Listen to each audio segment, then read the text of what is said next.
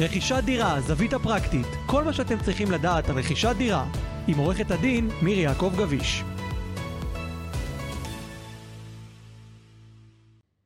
היום אנחנו עם ליאור עוזר, מנכ"ל חברת משכן.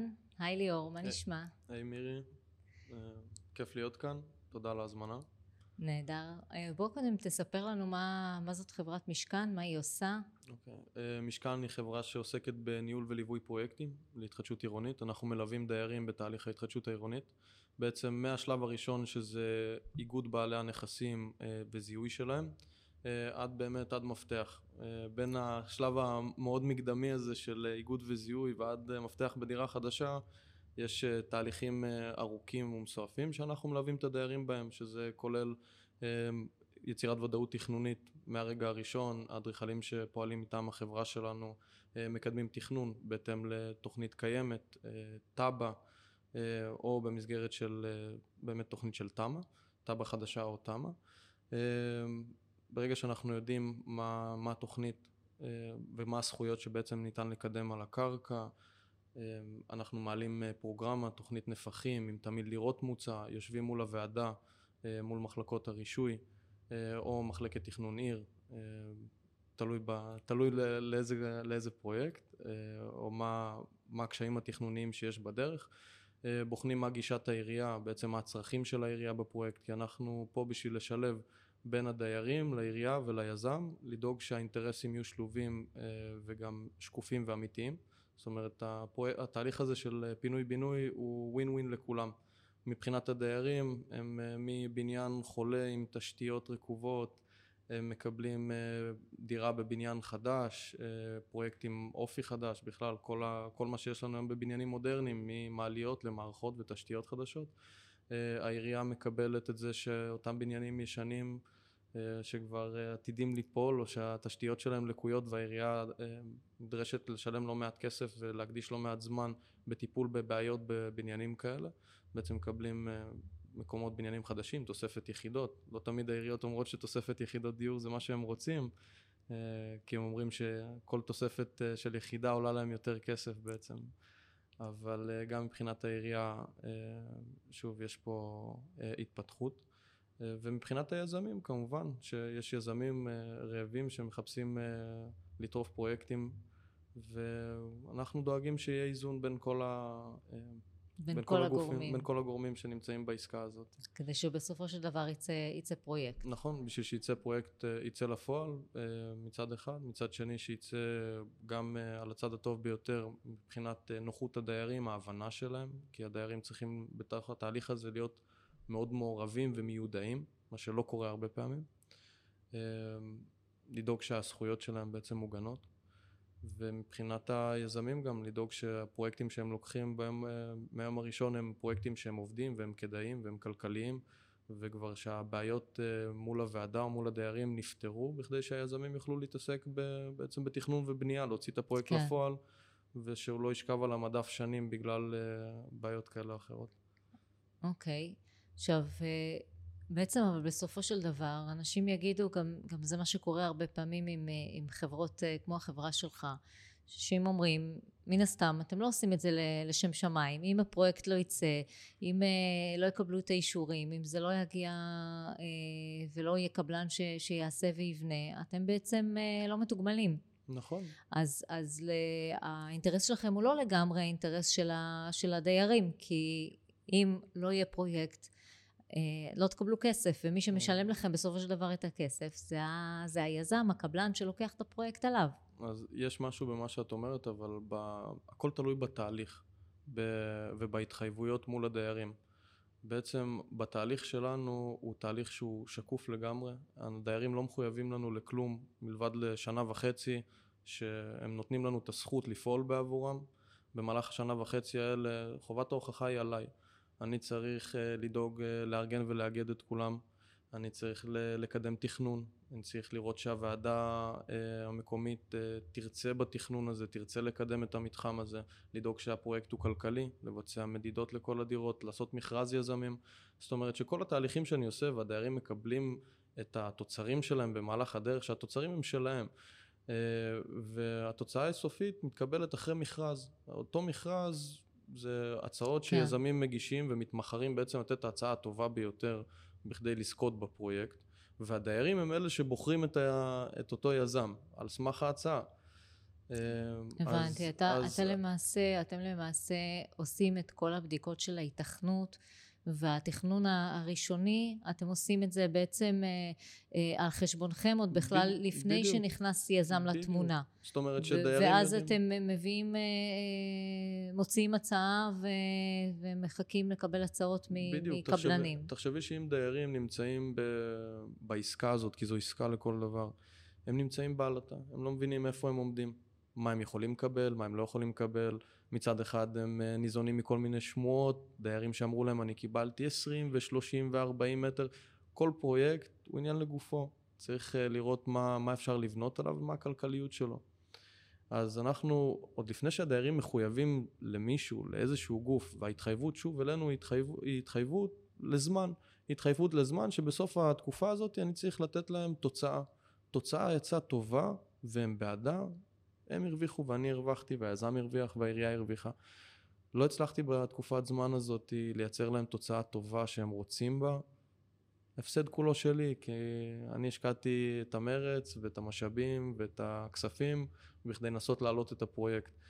ולהם יש רק להרוויח מזה, כי כל, כל חלק בתוך התהליך שלי, הוא, גם אם אני לא נשאר בו, אז הוא מקדם אותם לקראת פרויקט. אם uh, הצלחנו לאגד את הדיירים ולארגן אותם, אז גם אם אני עוד שנה וחצי לא נמצא, יש להם כבר, uh, יש להם קשר ויש להם נציגות ועד ויש להם עורך דין שמייצג אותם, הם עשו עוד, עוד uh, צעד אחד לתוך כן, התהליך הזה. קדימה. אז אנחנו פה בשביל באמת אה, לחזק את הדיירים מהרגע הראשון, שהם ידעו מה זו העסקה הזאת, שהם ידעו מה הם יכולים לקבל, באיזה תנאים הם יכולים לקבל. אה, ומה כי- קורה, מה קורה בעצם אם עשיתם את, ה, את כל הבדיקה הראשונית? אני מניחה שהוצאתם אה, לא מעט כספים אה, בשלב הזה, נכון. והגעתם למסקנה שאין, הפרויקט הזה לא מספיק אה, כלכלי. אני- ולדיירים אה, מצד שני, הם רוצים לקבל משהו לפחות אה, מינימלי, בין אם זה תוספת חדר, במיוחד שמדברים על פינוי-פינוי ולא על אה, שיפוץ של בניין. אז מה, מה עושים במצבים כאלה? אני יכול לדבר איתך על אה, מקרה ש... ש... שקיים אצלנו.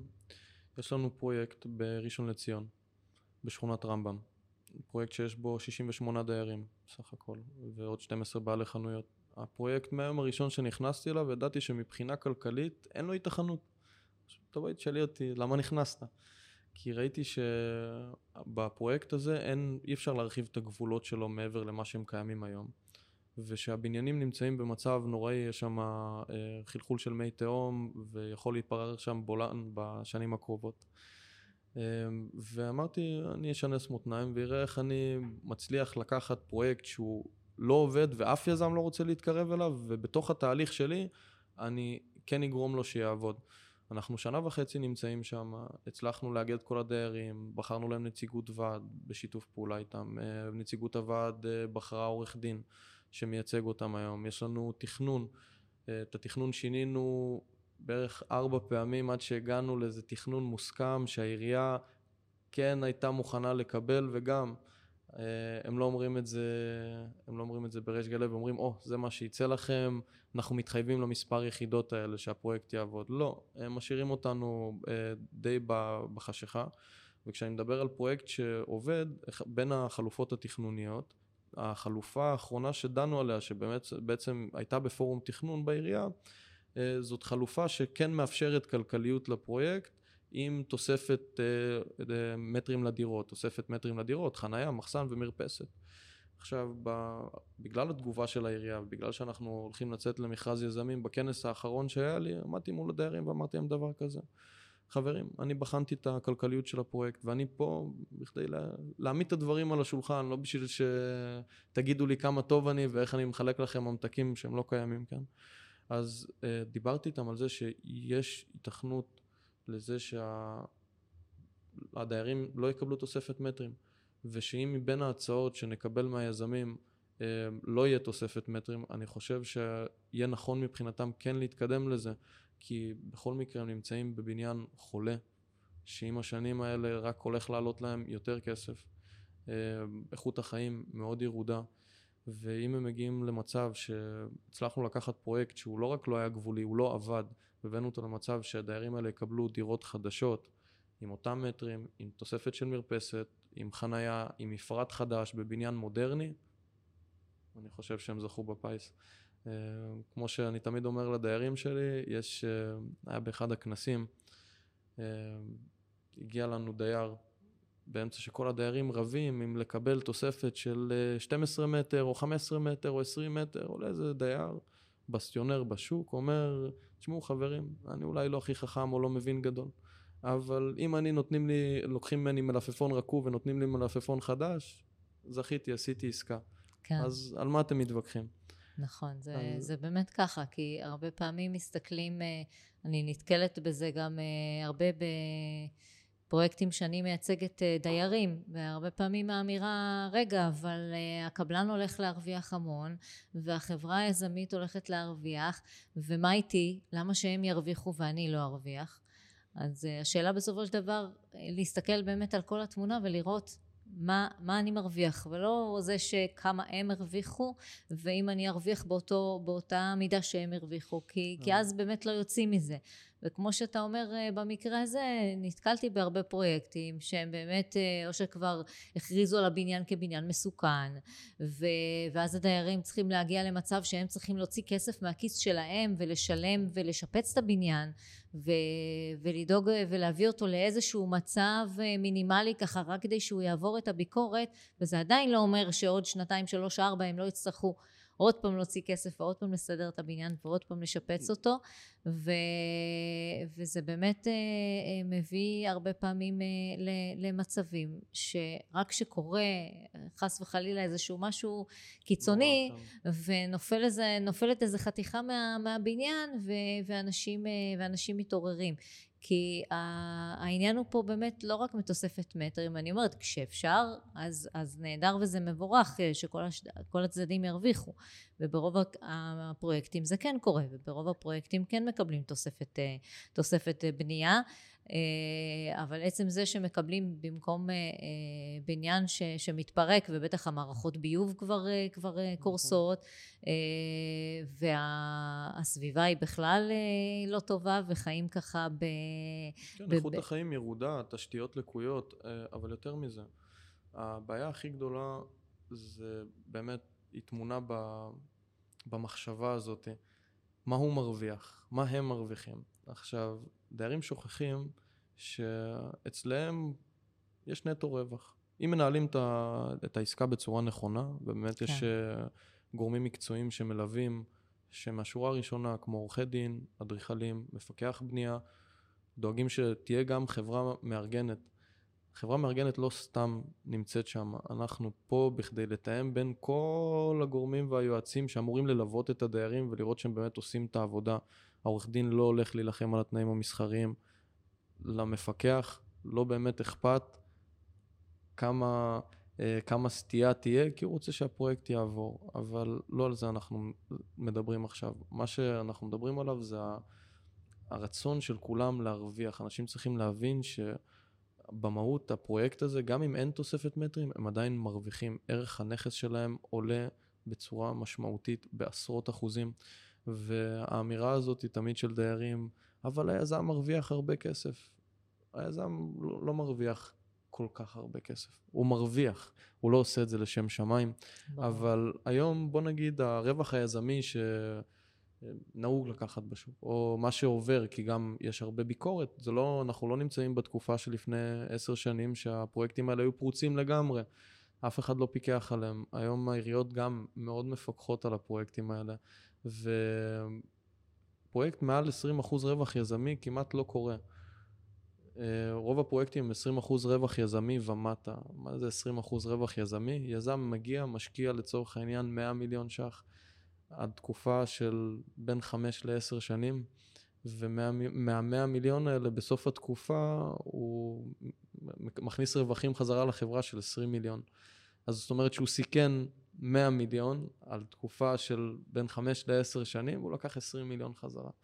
הדיירים באים עם דירה ששווה לצורך העניין, בוא ניקח אה, דירת אה, שלושה חדרים בפתח תקווה, בבניין ישן, אה, שווה בסביבות המיליון וחצי.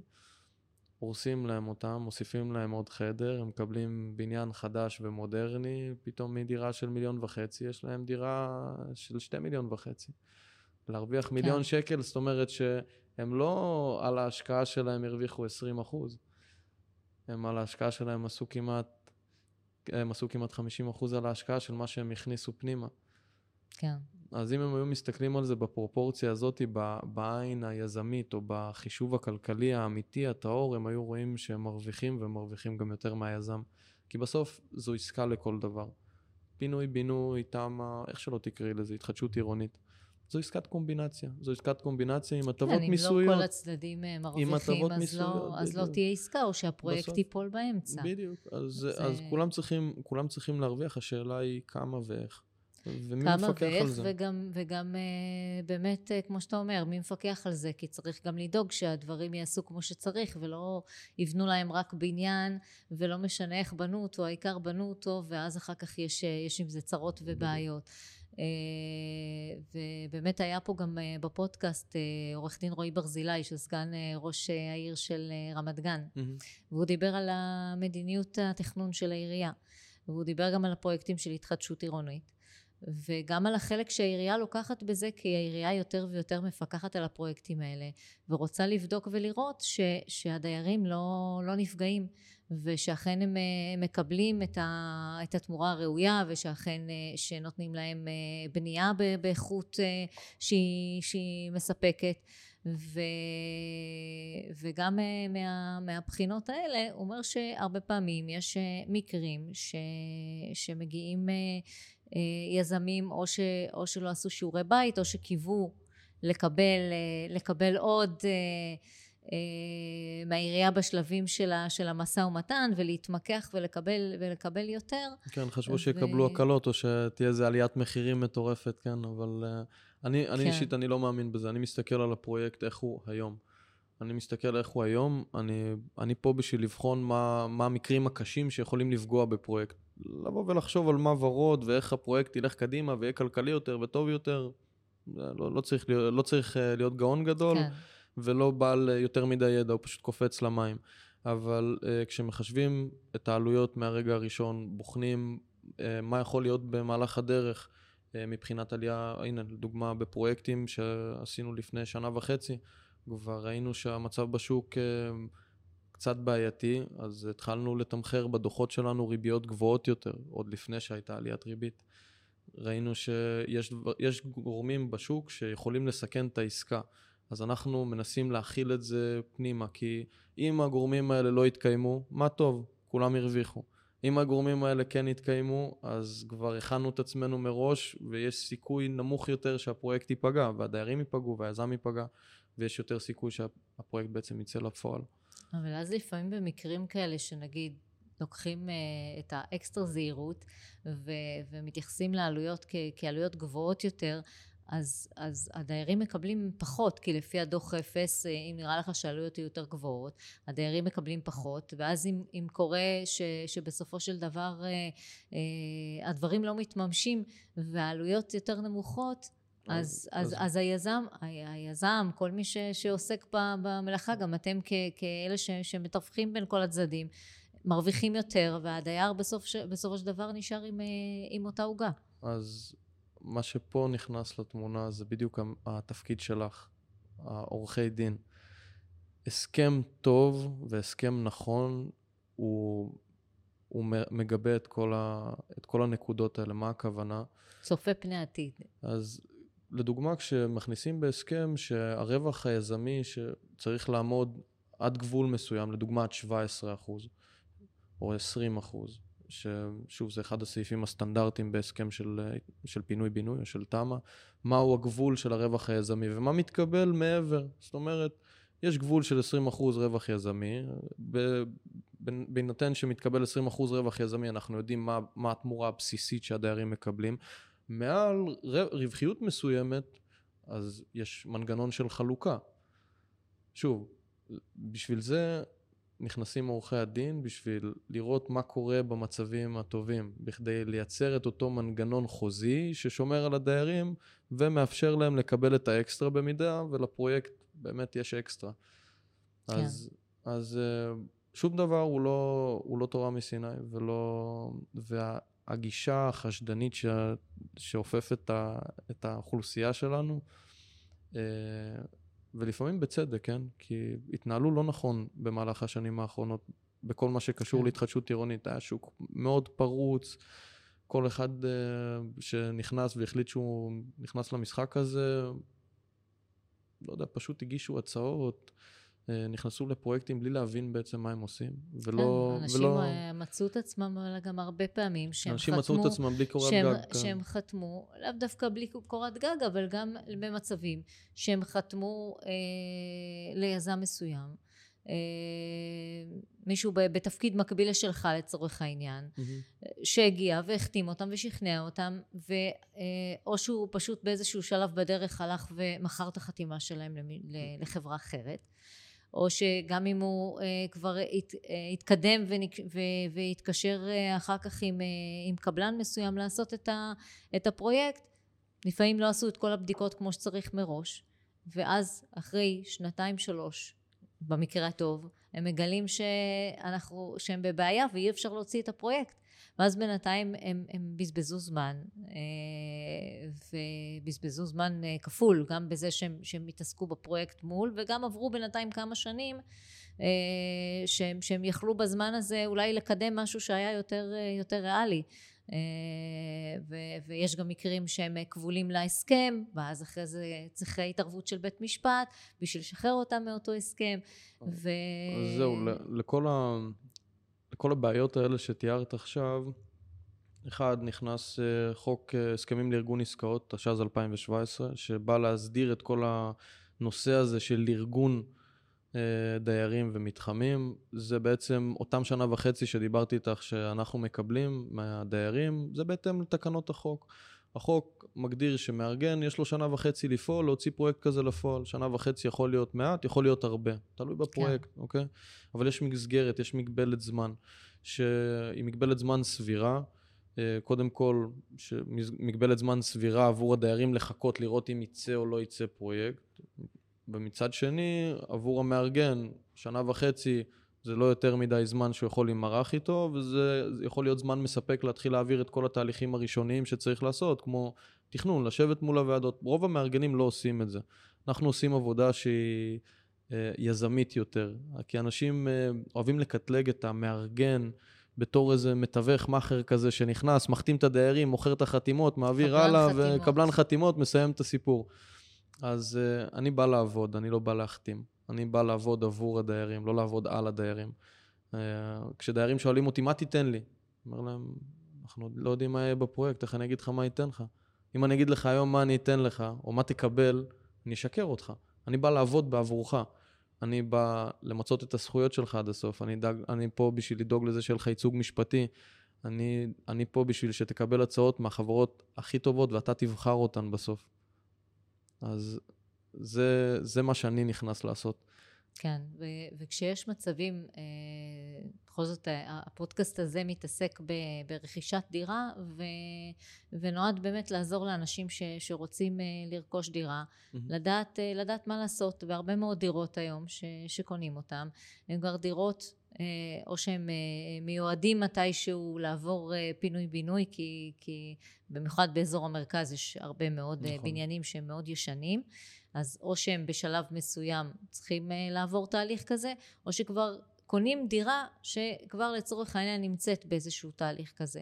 ואז כבר גם מתמחרים לרוכש הדירה כבר תוספת מסוימת באחוז בערך של הדירה, כי אומרים לו לא, כבר הולך, הולך להיות פה פינוי בינוי. אה, אבל בכל זאת מהצד שלך אני רוצה, רוצה לשמוע מה כדאי לייעץ לאותם אה, רוכשים של דירה כדי לדעת אה, להבחין ו- ו- ולבדוק קצת בעצמם נכון אז נחתם הסכם אבל עדיין מה זה אומר לגבי הדירה הזאת מה הסיכוי שבאמת יהיה את הפרויקט אה, כמה זמן הוא ייקח, כי זה יכול להיות גם עשר שנים. אה, השאלה אם זה מצדיק עכשיו שיוסיפו לי במחיר עוד 30-40 אחוז על המחיר של, ה, של הדירה, כשהולך להיות אולי פרויקט בעוד עשר שנים, ו, ואם. יש היתכנות כזאת או אחרת, לאיזה דברים צריך לשים לב. אז בואי נפרק את מה שאמרת עכשיו. כן. כי יש פה, יש פה כמה נקודות. הנקודה הראשונה שהכי הכי בערה בי כשהעלית אותה, זה הסוגיה הזאת שמוכרים, מתמחרים את היזמות העתידית של הפרויקט שלהם כבר בערך הדירה, שלטעמי זה לא נכון. לטעמי זה לא נכון. אני, אני היום בא לרכוש דירה אה, ישנה. אם, אה, אם כבר היה, יש איזשהו היתר או החלטת ועדה בנוגע לזכויות של הבניין, ואני רואה שבאמת הפרויקט אה, הוא פה והזכויות יכולות להתממש ויש ודאות גבוהה יותר, אז כן, יש איזשהו מקום לתמחר את זה או להכניס את זה בתוך ערך הדירה, כי אה, בוא נגיד ההיתר יצא, הזכויות קיימות, עכשיו הולכים לממש אותן. אבל כל אלה שבאו והחתימו אותם על איזשהו נון-שופ ואומרים לה, כבר יוצאים למכירה עם הדירה שלהם, מנסים להקפיץ עוד איזה 20 אחוז uh, מלמעלה וכבר מכניסים את התוספת שהבטיחו להם במסמך עקרונות, uh, הכניסו את זה כבר לתוך המכירה, אני חושב שהם עושים עוול לאנשים שהם מוכרים להם את הדירה. הם לא יכולים להכניס את היזמות של הפרויקט לתוך המכירה של הדירה שלהם היום. ודווקא רוכשי דירות שכן מעניין אותם, שזה הצעד הנכון, להיכנס לאזורים מתפתחים, וכן בסוף אה, לקחת חלק מפרויקט של התחדשות עירונית, לקנות דירה ישנה יותר, אה, ובסוף לקבל בעוד כמה שנים, לקבל דירה חדשה, אה, עם תוספת, עם עליית ערך משמעותית. אז לא הייתי ממליץ להם להיתקע על אותם מוכרים שמנסים להכניס את היזמות פנימה, אלא באמת לחפש, סליחה, לחפש בשכונות הוותיקות, אלה שכבר מתקדמות ויש בהן פרויקטים, אה, לחפש באמת אה, אנשים שמעוניינים למכור את הדירה הישנה שלהם, בין אם התחיל תהליך או לא התחיל תהליך, אבל להתמקד באזורים שהם ישנים וותיקים והתחילה בהם התפתחות.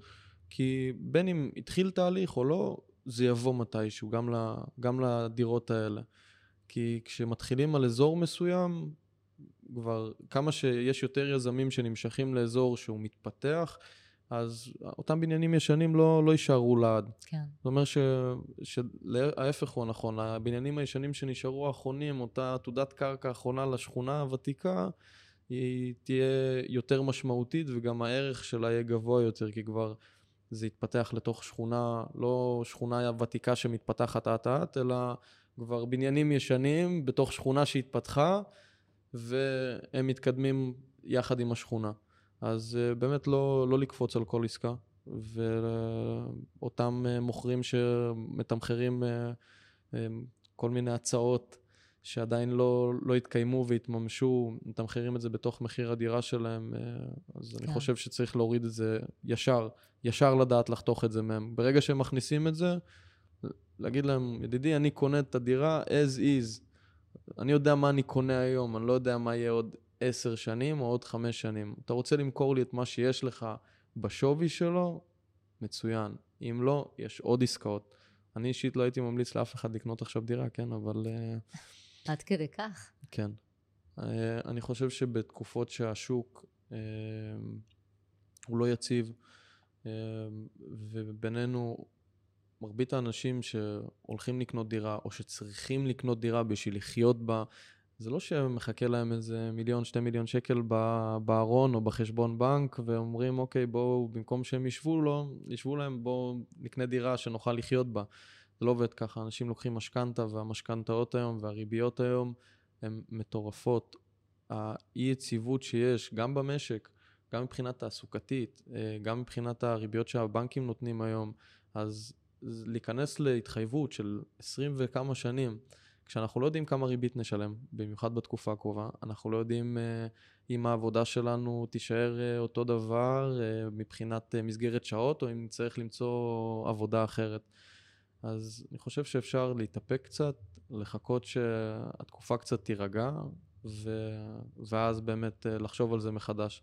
זה, זה אתה מדבר על אנשים באמת שצריכים אה, מימון אה, משמעותי בשביל לקנות את הדירה. מדבר על אבל, ה... אבל יש, יש כאלה שלא יסכימו אותך, יש כאלה שטוענים שעכשיו זה, זה שוק של קונים, שאפשר למצוא מציאות קונים. ואפשר למצוא... זה שוק של קונים, אבל זה שוק של קונים של מי, ש... מי שבא חמוש בכסף.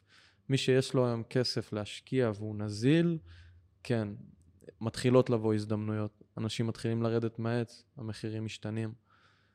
אמ, אנשים נהיים לחוצים יותר, רוצים למכור. אותם uh, חבר'ה שלקחו משכנתאות לפני שנתיים ושלוש, ופתאום הריבית זינקה להם, והם לא יודעים להתמודד עם זה. אז כן, אז הם uh, רוצים פשוט לצאת מההשקעה. אותם אנשים שהיו בעלי נכסים, שהם קנו אותם לפני 20 שנה וראו את עליית הערך והתחילו לבקש מספרים דמיוניים, והם רואים שהם לא מקבלים אותם עכשיו. כי אף אחד לא יכול להתממן גם על הנכסים האלה.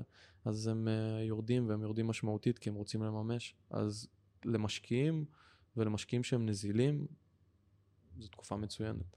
אבל אני לא מדבר על המשקיעים, אני מדבר על, אני מדבר על ה-common people, אני מדבר על אנשים שרוצים לקנות דירה בשביל לחיות בה.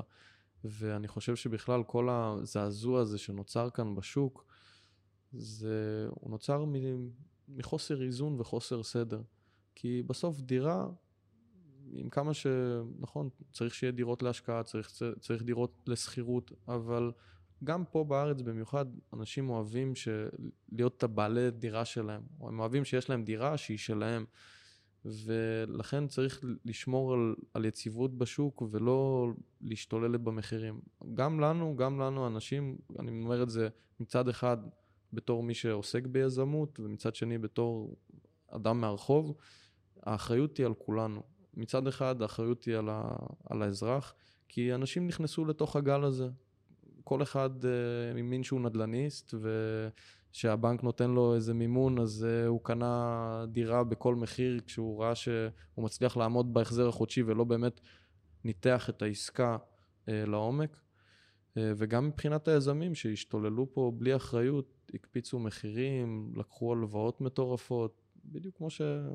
כן, אתה ש... אומר שכל אחד צריך לקחת אחריות, אבל אם אנשים הרוויחו מזה כסף, ואנשים דרשו מחירים אה, לפעמים אה, אולי שנראים אה, מוגזמים לנכסים שלהם, הם קיבלו את זה.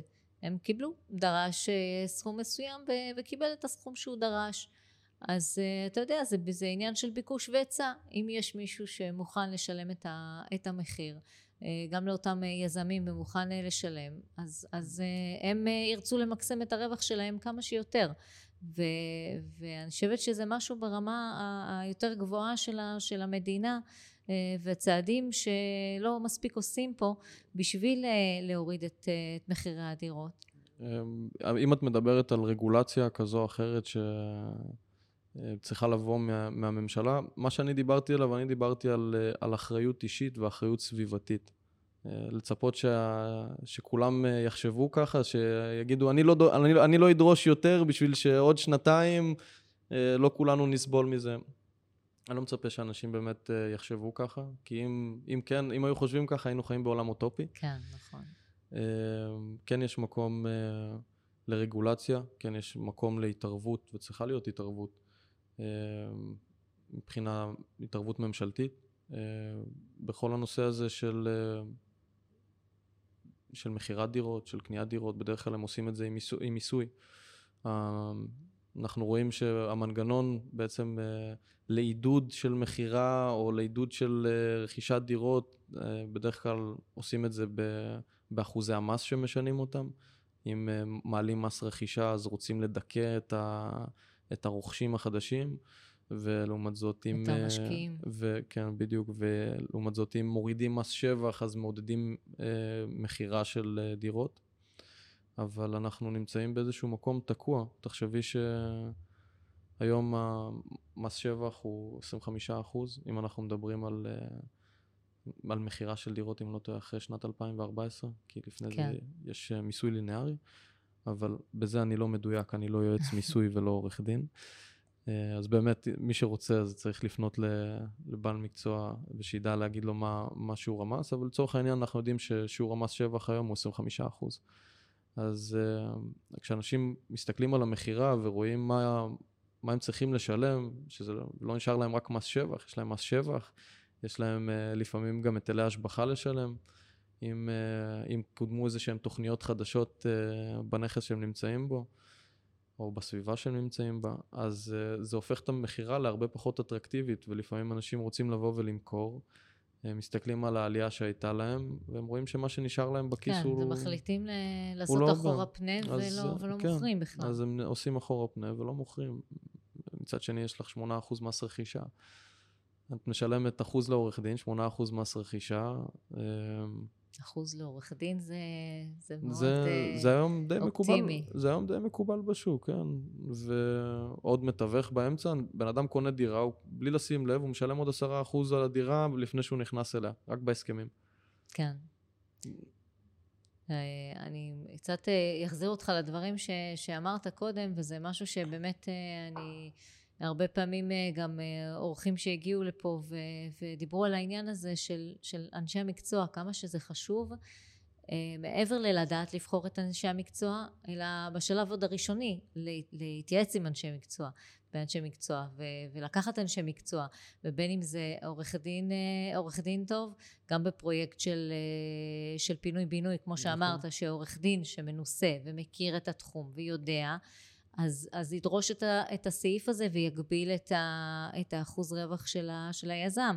גם uh, הרבה פעמים uh, מכניסים סעיף שאומר שאוקיי, יש uh, זכויות בנייה צפויות כאלה וכאלה, מעל, מעבר לזכויות הבנייה נכון. האלה, אם יתווספו יותר מטרים ממה, ש, ממה שצפוי, אז זה יתחלק בין הדיירים ליזם. נכון, זה מנגנון סטנדרטי שהוא קיים ב, ברוב החוזים, אצלי בכל ההסכמים זה נמצא. בהסכמים של, של הדיירים מול היזמים, כן? לא בהסכמים שלי מול הדיירים. כן. אבל uh, זה מנגנון שנמצא בכל ההסכמים שאני עושה לדיירים עם יזמים, uh, וזה, לא יודע, זה תנאי הכרחי. כשמרוויחים כן. יותר, כולם צריכים להרוויח יותר. נכון, וזה גם החשיבות פה של, אה, של המקום של אנשי המקצוע. בדיוק. לא רק uh, עורכי דין, אלא uh, בכל, בכל תחום, אם זה לקחת את המפקח הנכון ואת השמאי הנכון. אה, וגם כשבן אדם מגיע לרכוש דירה, כמו שאתה אומר, אי אפשר, אי אפשר להגיד באופן גורף אה, לא, אז אם יש מישהו שמגלם לך את המחיר של הפינוי-בינוי בתוך הדירה, אז, אז לא כדאי לקנות, כי היום במצב השוק ברוב המקרים זה ככה, כשיש אה, מישהו ש, שהדירה שלו מיועדת לפינוי בינוי, גם אם הוא רק חתם על איזשהו אה, מסמך אה, עקרונות זה. ראשוני, אז הוא כבר מקפיץ את, ה, את המחיר, mm-hmm. וכמוהו מקפיצים את המחיר כל השאר בבניין שלו וברחוב שלו, איפה שהם שחתמו. ורוכשי הדירות שבעצם כן רוצים בכל זאת לעשות עסקה ולקנות דירה הם אה, את עצמם בבעיה, כי גם אם הם לא יסכימו לעסקה עם המוכר הזה, אז, אז, אז האחרים גם מבקשים פחות או יותר את אותו סדר גודל, אבל אה, פה גם אה, נכנס איש המקצוע לתמונה, בין אם זה שמאי או, או איש מקצוע אחר, שייתן לך תמונה ויגיד לך אה, מה הצפי שהפרויקט הזה הולך להתממש פה, להבין אה, גם, גם יש עורכי דין שיודעים להסתכל על התמונה ולבדוק אותה, לראות רגע באיזה שלב נמצא הפרויקט, האם זה רק חתימה אה, ראשונית כזאת של, של הסכם עקרונות, אולי כבר הוגשו תוכניות וזה לקראת היתר, יכול להיות שכבר ניתן היתר אה, בתנאים ו, ו, ספציפית ומחכים. למקרה, ספציפית למקרה הזה, אה, יכול להיות שאני טועה, כן, או אם מישהו יקשיב לי אז אולי הוא יפספס עסקה, אבל גם מבחינה שמאית, או מבחינה חוזית, מבחינת העורך דין, מתי ה... באמת אותה תוספת באה ומתממשת, זה אך ורק אחרי החלטת ועדה. זאת אומרת, אחרי החלטת ועדה, בן אדם יכול לדעת שאותם תוספת זכויות שהוא מכניס להסכם שלו והוא רוכש אותם, באמת זה, זה עתיד להתממש. ולא שום דבר באוויר. אז כן, יש לזה שווי. לפני שיש החלטת ועדה, אין לזה שווי. אין לזה באמת שווי. אפשר, ל, אפשר לנסות uh, לראות איך, uh, איך גורמים לזה, איך מכניסים את זה למשבצת של שווי, או מבחינה שמאית נותנים לזה איזה ערך, אבל אמיתי, השווי uh, נכנס אך ורק אם יש החלטת ועדה. הפעם הראשונה שהפרויקט הזה מקבל אה, גושפנקה שהוא עתיד לגדול ולטפוח.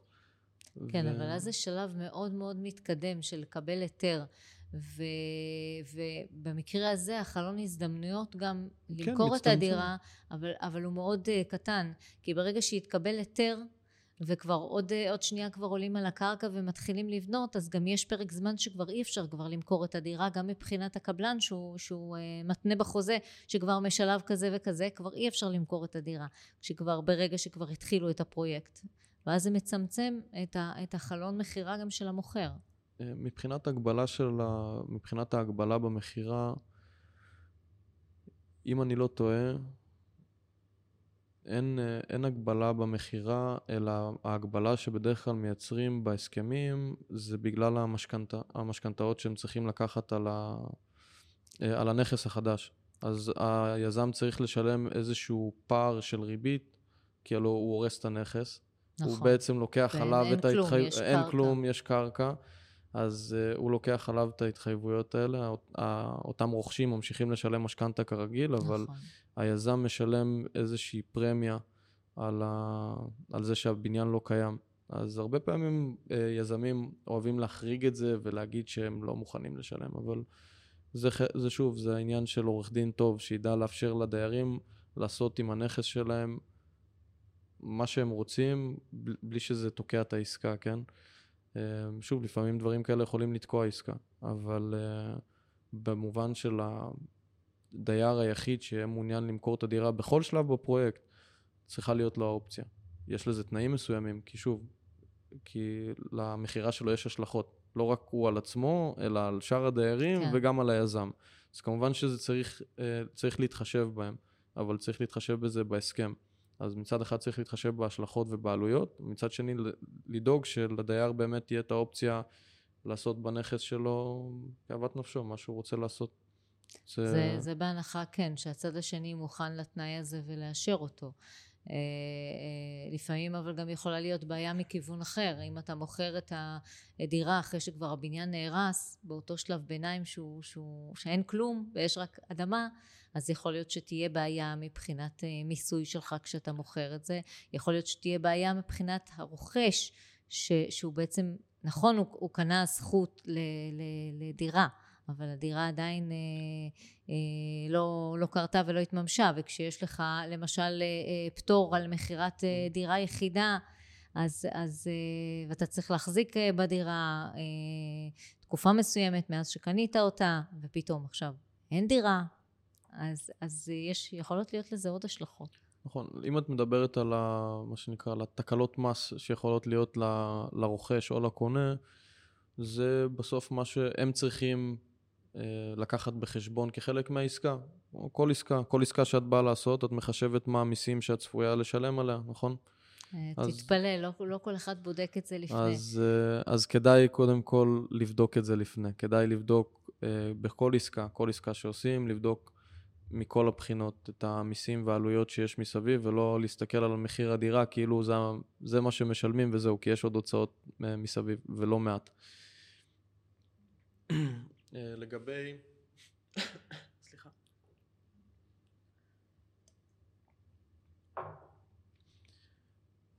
אז לגבי uh, בעצם רכישה של דירה uh, בפרויקטים של תמ"א, שוב, אני ממליץ שבאמת לחפש את האזורים שעתידים להתפתח, את אלה שיש בסמוך אליהם, יש, יש פרויקטים או שכונות מתפתחות, לאו דווקא בניין שהחתימו אותו.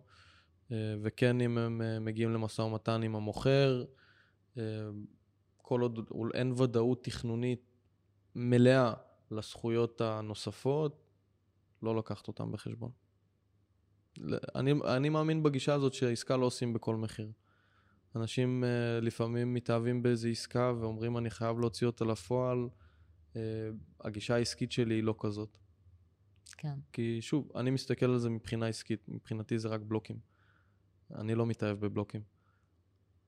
אפשר uh, למכור אותם, אפשר לקנות אותם, אפשר לשפץ אותם, אבל אין מה להתאהב בהם. עסקאות יש תמיד, והזדמנויות תמיד באות למי שמחפש. אז באמת מי שמקטט רגליים ומחפש uh, בשכונות האלה עסקה, הוא ימצא אותה, הוא ימצא את העסקה הנכונה והוא ימצא את המוכר הנכון. והוא לא צריך להתפשר על איזה אחד שאמר לו, על אחת כמה וכמה במצב שאנחנו נמצאים. אנחנו חזרנו להיות בשוק של קונים, לא בשוק של מוכרים. פעם כל אחד שהיה מרים את האצבע ואומר, אני מוכר את הדירה, היו אומרים לו נמכר. זה לא המצב כן. היום. אז אפשר קצת uh, להוריד את הקריז הזה. אני חושב שהבהלה הזאת לדירות זה גם מה שהכניס אותנו לצרה שאנחנו חווים אותה היום, שזה עליית מחירים מטורפת שנגררה ב-15 שנה האחרונות, עליית ריבית. אה, נוצרו באמת אה, גם ביקושים שהם אפשר גם לקרוא לזה ביקושים לא אמיתיים, אבל כשראיינתי את פרופסור ירון זליכה, אז הוא דיבר על זה שהמספר של הביקושים עלה בצורה לא, לא הגיונית, כי במקום שזה יהיה רק ביקושים לדירות לזוגות צעירים לצורך העניין, mm-hmm. או כאלה שמשפרים דיור אבל גם מצד שני מוכרים דירה, אה, נוצר מצב שיש ביקוש לדירות של אנשים שקונים אותם לילדים שלהם שעוד אה, לא התחתנו ועוד לא, אה, לפעמים עוד אפילו לפני צבא, או לנכדים אה, העתידיים שלהם, בגלל המצב הזה בשוק, בגלל שהמחירים כל כך עלו, אז הם אומרים, טוב, אז אנחנו נקנה היום את הדירה כדי שיהיה, להם, כדי שיהיה להם עוד עשרים שנה, כי עוד עשרים שנה הם לא יוכלו לקנות דירה. ואז נוצרו ביקושים באמת מטורפים. אז, אז הבעלה, הכניסו בנו את הבעלה הזאת. ושוב, אנשים חושבים שאין קרקעות לבנות במדינת ישראל. יש המון קרקעות לבנות במדינת ישראל. זה מצד אחד. המינהל פשוט לא משחרר. מצד שני, מבחינת ההתחדשות עירונית, יש כל כך הרבה שכונות, כל כך הרבה שכונות, שאפשר להגדיל בהן צפיפות, שאפשר להגדיל בהן צפיפות, אה, ושאפשר לקיים עליהן פרויקטים של התחדשות עירונית ולהביא אלפי יחידות אה, לערים במרכז הארץ, וגם מחוץ למרכז הארץ. לא, לא, לא חייבים ב, רק במרכז, יש אה, המון איפה לפתח, גם בחדרה וגם בקריית ביאליק וגם באשדוד. יש המון המון המון שטחים לפתח במדינה ויש עוד, עוד המון מקומות לבנות בהם. לא צריך להילחץ. תמיד יבנו. כן. תמיד יהיה פה יחידות דיור, תמיד יהיה אנשים שירצו לקנות. אז לא צריך להיכנס לקריז, שום דבר לא נסגר בטווח של עשר שנים. אה, לימדו אותי פעם שכל עשרים שנה, באופן קבוע, אה, מטראז' הדיור במדינת ישראל מכפיל את עצמו.